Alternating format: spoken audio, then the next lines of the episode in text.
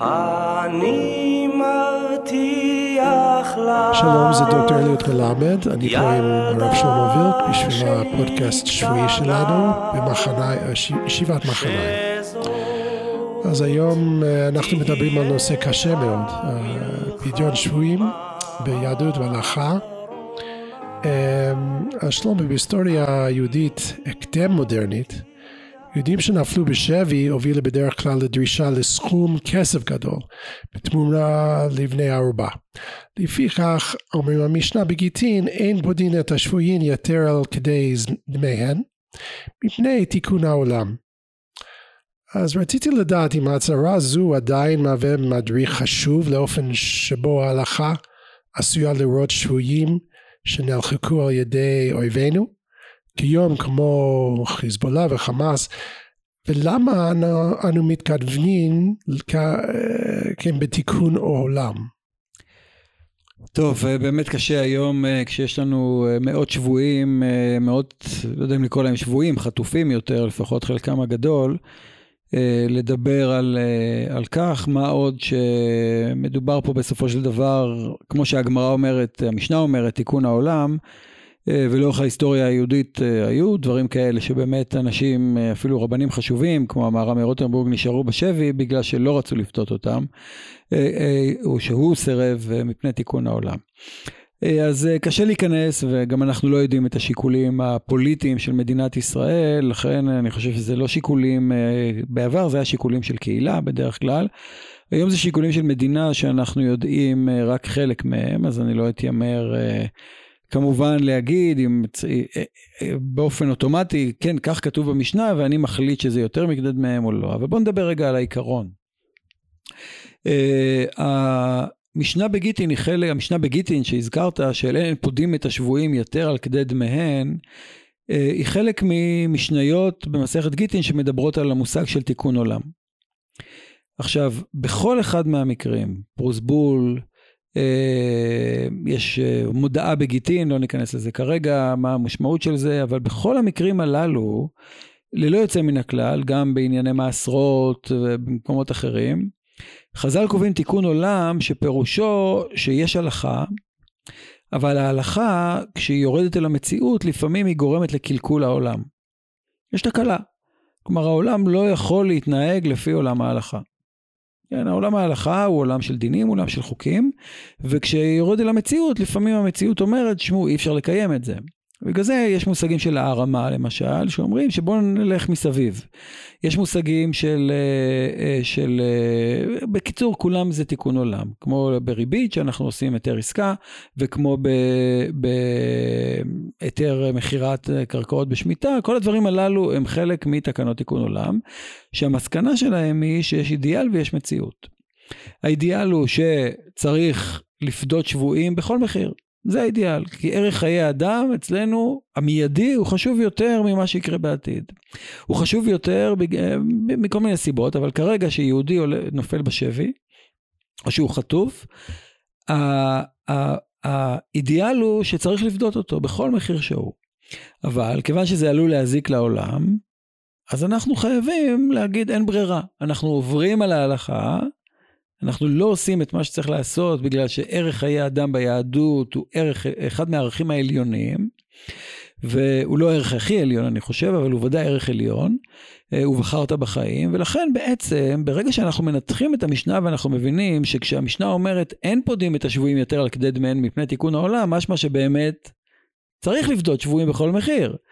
רק אנחנו באופן פוליטי, מעשי, אנחנו ריאליסטים. כלומר, הריאליה גוברת במקרה הזה על ההלכה, כן? ובעצם עכשיו אני עומד מול שבוי ואני אומר שקודם כל החובה שלי לפדות אותו, אבל תתנהג באופן פוליטי נכון כדי שהפדיון שלו לא uh, יקלקל uh, לעולם. הרי מה הרעיון? הרעיון הוא בסופו של דבר, שהרי ברור לנו שאם אתה רואה, אני יודע מה, יש, יש לך שבעה אנשים שצריכים השתלת איברים, אוקיי?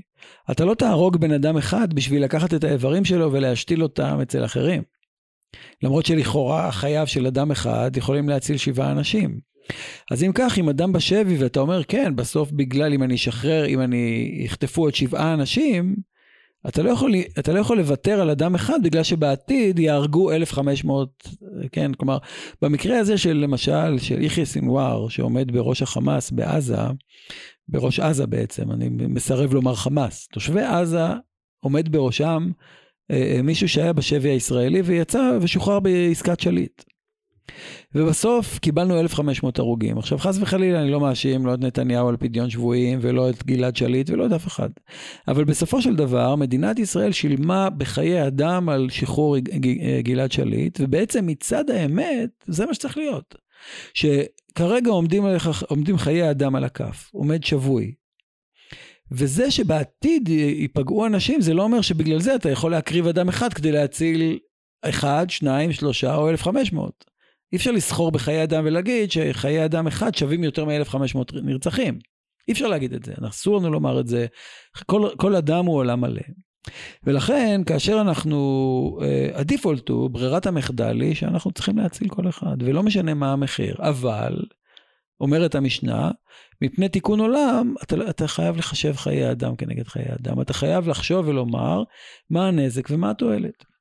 רציתי לשאול, אה, רק שאמרת על אה, לא עושים ככה, אה, להרוג איש אחד בשביל, יכול להשתמש בזה, אבל אני חושב שיש כלכלה שאנחנו עושים את זה כל הזמן בעולם שלנו, לא, לא, לא להרוג, אבל זה בספרות האתיקה בעיקר של utility, שאנחנו רוצים... תועלתנות כן, בעברית, כן. utility, כן.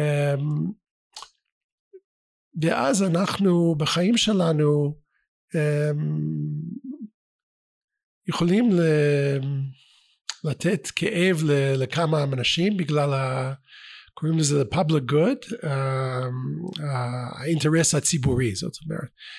אמ, כיצד אנחנו מעריכים אה, כעת את האינטרס הציבורי? מה, המילים, מה המשמעות של המילים? יפה. אז זו באמת אה, אולי השאלה הגדולה. דיברנו עליה גם בעבר, כי ברור, קודם כל, כשדיברת על, אה, על האתיקה של התועלתנות, אה, ברור שיש הבדל בין האתיקה שלי כאדם פרטי לבין אתיקה של מדינה. מדינה עסוקה פחות במוסר וקודם כל בסדר. כן, כלומר ב-Great Order, קוראים לזה Greater Good, אבל Greater Good means Order. כן, כלומר הטוב הכללי פירושו שיהיה סדר, שלרוב האנשים רוב הזמן יהיה בסך הכל בסדר. זה מה שמדינה צריכה לעשות. במובן הזה, באמת, אני באופן אישי לא יכול להקריב חיי אדם בשביל שבעה אנשים, אבל מדינה יכולה. מדינה יכולה להגיד, אנחנו לא ניתן לך תרופות, כי, אין, כי זה לא בסל התרופות שלנו, לא תקבל תרופות בחינם על ידי המדינה, וזה אומר שאין לך כסף, אתה תמות, בגלל שאני צריכה שיהיה כדורגל. עכשיו, מה זאת אומרת, חיי אדם מול כדורגל? תיקח את תקציב הספורט ותיתן לסל התרופות. והרבה אנשים יגידו את זה, אני מניח, ואנשים שמקשיבים עכשיו לפודקאסט יגידו, hmm, זה באמת רעיון טוב. אבל, ואז הוא יגיד, לא, אבל אני אוהד כדורגל, שיקחו מהבימה. שיקחו מהתיאטרון, כי אני לא אוהב תיאטרון, או שתיקחו מ... אני לא יודע מה, מהחרדים, כי לימוד תורה, כן, זה יקרה. כן, ואנשים חושבים כך, אבל האמת היא שכמדינה, מה שיקרה הוא שבסוף אנחנו נטפל רק בחולים, ולא יהיה כדורגל, ולא יהיה ספורט, ולא תהיה תורה, ולא יהיה תיאטרון, ולא יהיה שום דבר אחר, ולא יהיה חינוך, כי תמיד כל הכסף ירד למסכנים. ולכן מדינה חושבת אחרת מאשר יחידים. ולכן זה התיקון עולם. כלומר, תיקון עולם אומר שקהילה, כן, יכולה להכריח אדם שלא לפדות שבויים למרות שמצד הדין, רק, אני, רק מה שטענתי קודם הוא שה... ה, אמ, מה שטענתי, סליחה, אני עוצר רגע. אה, כן, אז מה שטענתי קודם הוא שמה שהגמרא בעצם מציבה לנו, המשנה והגמרא בדיון על פדיון שבויים, מציבה לנו את האידיאל, והאידיאל הוא, המוסר הוא, מה שעומד לפניך עכשיו, אתה צריך לטפל בו. אין שיקולים מוסריים במובן הזה שבוא נחשוב מה הלאה, בוא נחשוב מה היה. כלומר, אם עומד לפניי עכשיו אדם שהוא חסר ישע, אני צריך לטפל בו, גם אם הוא מחבל. אם הוא לא כרגע עומד לפצוע אותי, יש לי חובה להתעלם מכל הנתונים מסביב ולה, ו, ולעזור לו. אבל אם אני חייל, דהיינו אני מייצג מדינה, או אם אני סתם אזרח, אבל המדינה ציוותה עליי משהו, אז אני לא יכול עכשיו ללכת ולפדות שבויים בעזה, נגיד היה לי המון כסף ואיזה מישהו בעזה שמחזיק איזה חטוף, אז מדינה יכולה להגיד לי, אתה לא יכול לעשות את זה, כי אתה פוגע במה שלא אפשר, אני לא, לא, לא, לא אכנס כרגע לשיקולים הפוליטיים, אבל לומר שבסופו של דבר, ברור שמדינה יכולה להחליט ליטול חיי אדם, כמו ששולחים את הילדים שלנו לצבא עכשיו, כן? כלומר, שהם מסכנים את חייהם, בשביל שלא יהיה חמאס, לא יהיו התקפות חמאס בעוד שנה. אבל מצד, ה, מצד ה, האמת הפשוטה, כאילו, הראשונית, לא הפשוטה, הראשונית, צריך קודם כל לפתור, יש, עומד לפניך מישהו, אתה צריך להציל אותו. ואז מתחילה מערכת שיקולים שהיא מותרת. כן, ואומרת, אבל אתה צריך לחשוב כמדינה, עוד פעם, כמדינה, ולכן אני באופן אישי יכול, אם חס וחלילה הבן שלי, או בת שלי, או בן משפחה שלי היה בעזה עכשיו, הייתי עומד עם כולם ומפגין, לא הייתי אומר, תהרגו את כולם, ואחר כך זה, הייתי פונה, כי אני אדם יחיד. מבחינתי, אני לא עומד, אני כרגע לא מדינה. אני עומד מול שבוי ספציפי, ואני צריך לזעוק ולדרוש, כמו שאימא של גלעד שליט עשתה, אבא ואביו זיכרונו לברכה, ואימו של גלעד שליט עשו, הם עמדו והפגינו באמת ראש הממשלה, וגרמו לכל המערכת להילחץ, ופדו את בניהם, זכותם לעשות את זה, חובתם לעשות את זה, וזה המוסר הראשוני הבסיסי של הורה או קרוב משפחה, ככה הייתי מצפה שיעשו גם לי אם אני הייתי שבוי. כן, זאת אבל... אומרת שזה העסק שלו, והעסק של הממשלה זה משהו אחר. נכון, כן. עכשיו, אבל יש משהו באמצע, והוא שנינו כאזרחים, שוכחים שכרגע, ברוך השם, אין לנו חטופים בעזה. זו השאלה. כלומר, והרבה אנשים עושים ביקורת, כן, על אלו ש... על, על בני המשפחה, ואומרים איך אתם מעיזים, ואתם פוגעים בזה, ויש שיקולים. לא, זה התפקיד שלהם. זה, הלפני תיקון עולם, מה שצריך להיות הוא שיפדו אותו ביותר מכדי דמיהם. וזה התפקיד של הורים וילדים ובני משפחה להגיד, אנחנו רוצים אותו בחיים, אנחנו רוצים אותו כי אני עכשיו לא מדינה, ו... אבל אני באופן פרטי עכשיו, אני לא אדם פרטי. אני חלק ממדינה.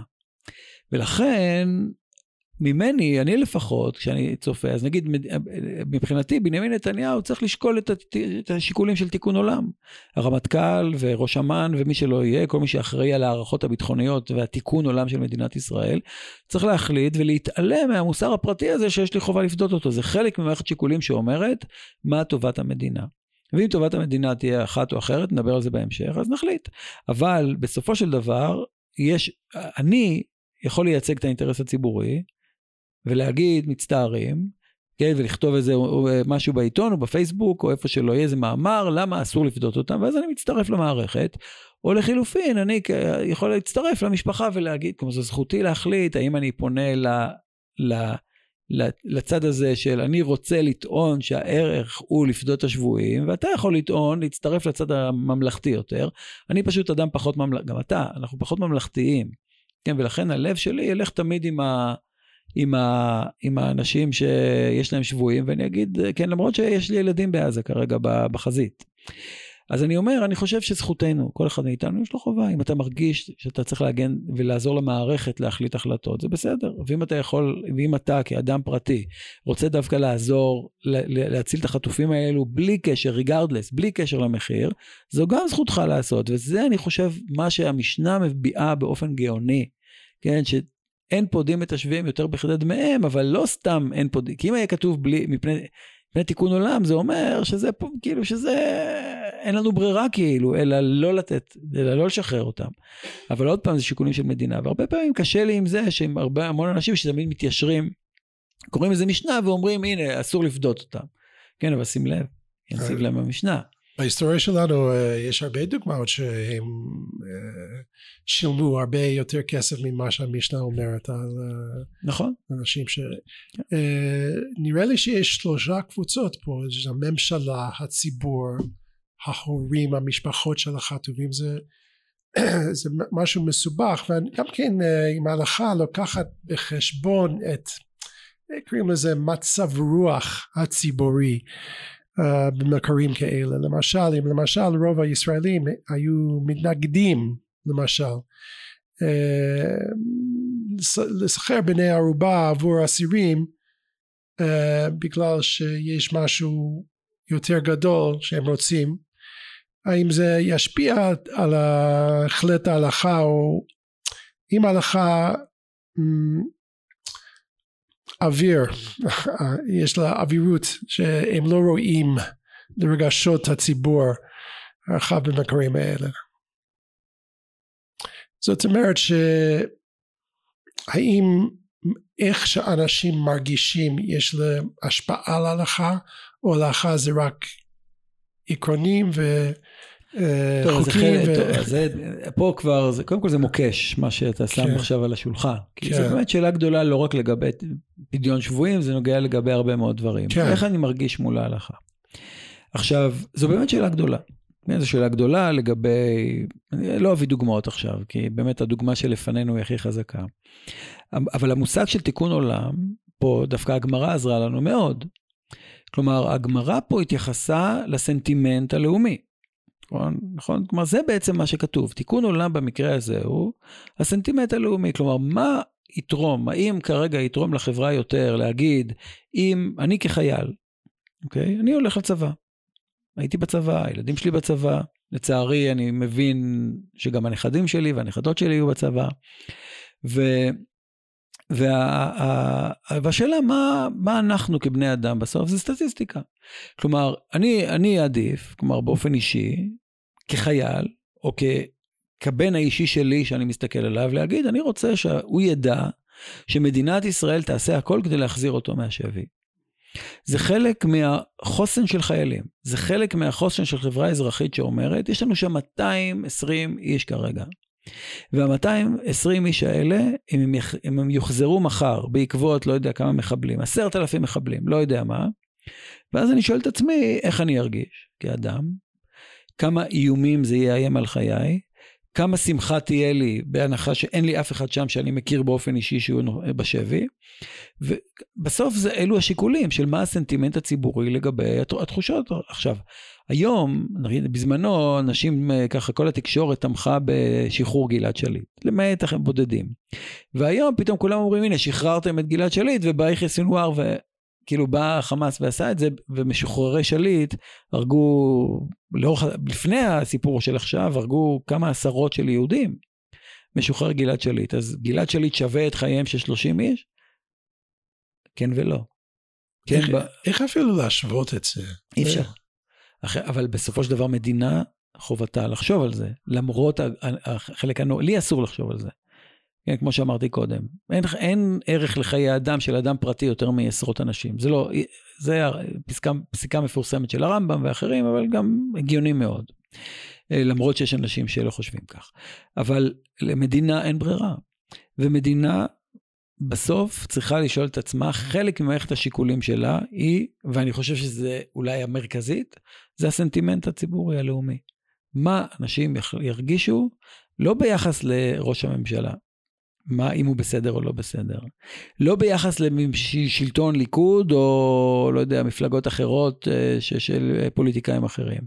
העבודה, מרץ או, או מפלגות המרכז למיניהם לאורך השנים. אלא מה בסופו של דבר יתרום לחוסן הלאומי. אני חושב שהתיקון עולם במקרה הזה זה החוסן של החברה. והחוסן של חברה, כן, יכול להיות שהעובדה ש...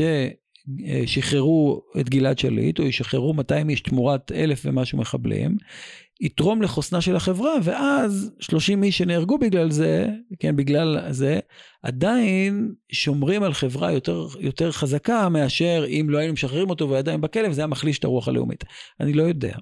אני לא נכנס לשיקולים הללו בכלל, אני לא, לשמחתי, לא יושב, ב, לא יושב במקומות האלה שמחליטים, ואז בסוף אני חלק מלהביע את הסנטימנט הציבורי שלי כדי להשפיע על המערכת, אבל בסוף אם, אם, אם, אם, אם מערכת תחליט אחרת, אני, אני אכבד את זה אם היא תפעל משיקולים באמת של הסנטימנט הציבורי, ולא פבליסיטי ולא פרסום כן. למנהיגים, שהרבה פעמים זה ככה, זה פוטו-אופ, יותר מאשר איזה אמת גדולה.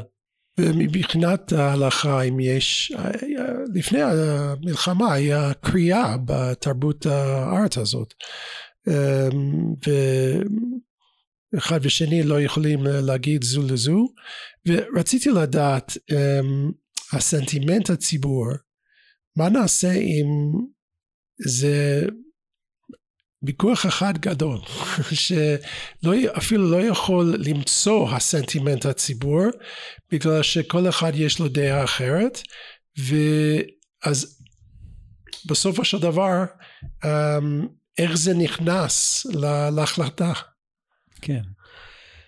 תראה, אני, כבר אתה שואל אותי שאלות above my paycheck, כמו שאומרים, כלומר מעל לרמת השכר שלי. דהיינו, אני לא נמצא שם באופן uh, מעשי, אבל באופן רעיוני אני אומר, דעתי לפחות, שלשחרר את גלעד שליט לקח חמש או שש שנים, אני לא זוכר.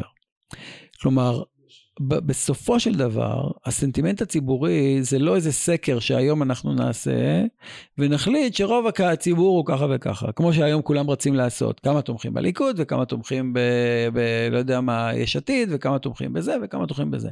הסנטימנט הציבורי, הוא, אי אפשר למדוד אותו ברגע. כן, הציבור, כמו שאחד השירים המפורסמים של אריק איינשטיין, הציבור מטומטם. עכשיו, הציבור מטומטם לא במובן אה, של אה, הוא, הוא איגנורנט. כן, הוא לא כאילו, טיפש. הוא לא טיפש. כן. אבל הציבור מטומטם במובן הזה שהוא, שהוא הציבור הוא ספונטני.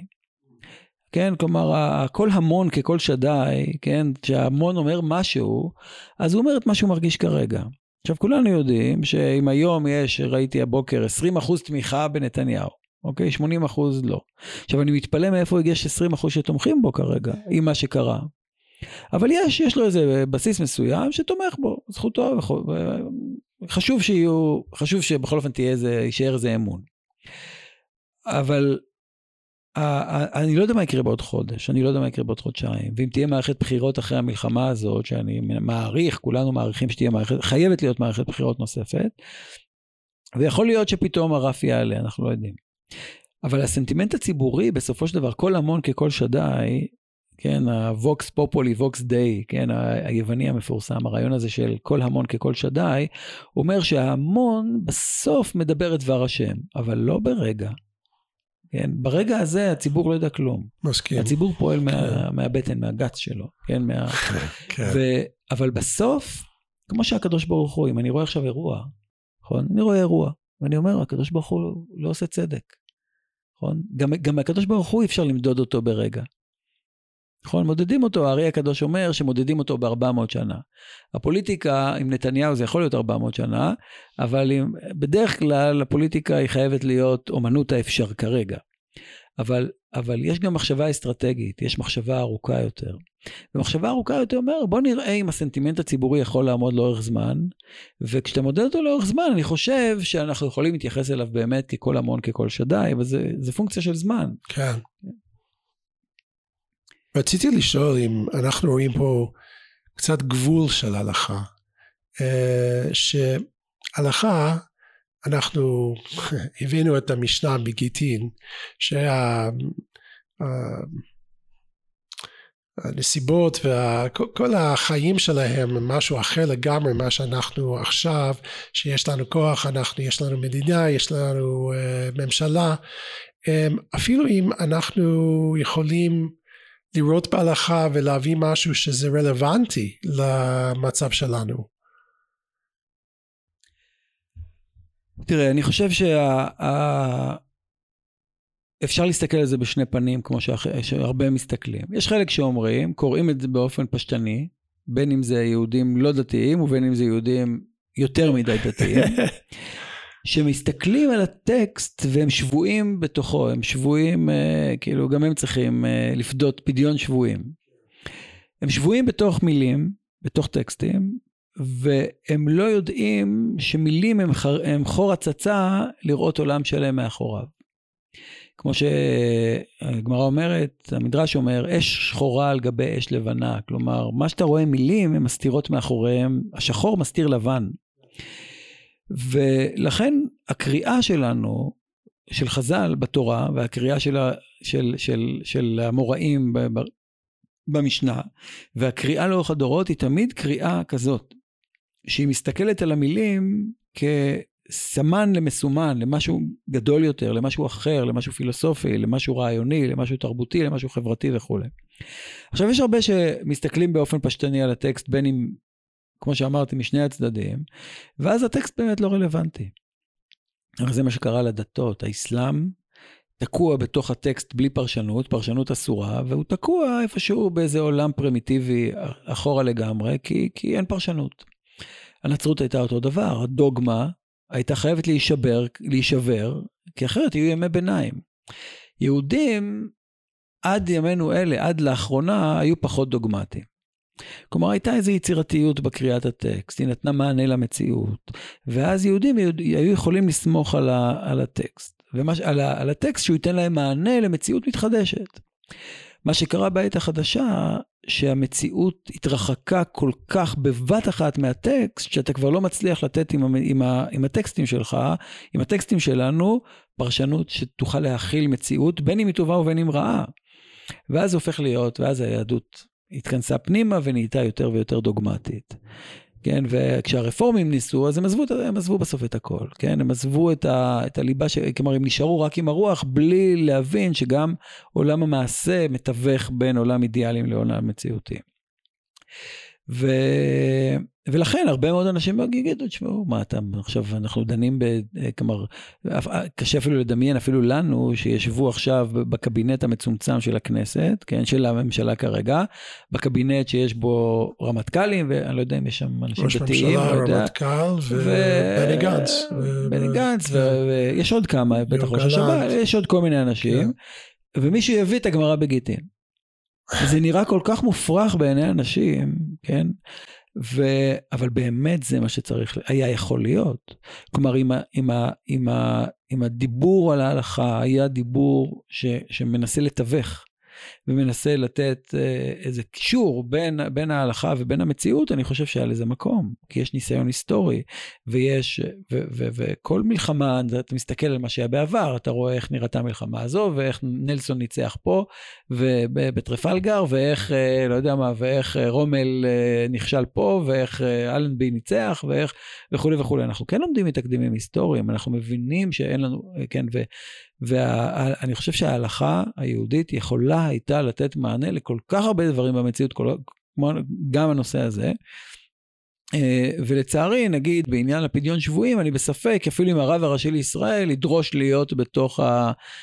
בשאלה הזאת כמובן, לא בשאר השאלות לגבי ניהול המלחמה, למרות שיש גם שם שאלות גדולות מאוד של, של מה עושים, איפה חלה לא תשחית את עצה נגיד ביחס לעצים ברצועת עזה.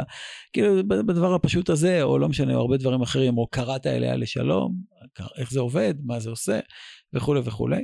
אמ, אבל בסדר, זה עוד אנחנו רחוקים משם. אבל השאלה של פדיון שבויים, זה באמת שאלה גדולה, שאם יהיו שם, אני לא יודע, יהיו שם אתיקנים, אנשי אתיקה, הם יזמינו את, אה, לא יודע, את אסא כשר נגיד, כאחד מאנשי האתיקה של המדינה, אם, אם יביאו, לא יודע, אנשים אחרים. ואני חושב שהפוליטיקה והעולם המעשי נואשו כבר מה, מהפילוסופיה, מהדת, מהמחשבות הגבוהות יותר, תעזבו אותנו, כן? כלומר, כשהתותחים רועמים, המוזות שותקות. כן, שזה המצב.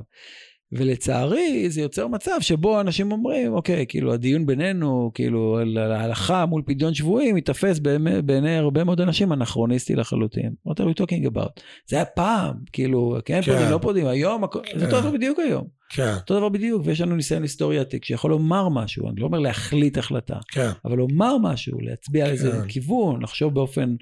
אה, אה, עם ניסיון ועם אתיקה יהודית וכולי וכולי. כן. אבל לצערי אנחנו רחוקים משם. כן, זה טרגדיה, שזה יצא מהשיחה הציבורית וזה הרשות של אה, משוגעים או כאלה. אוקיי, תודה רבה רבה.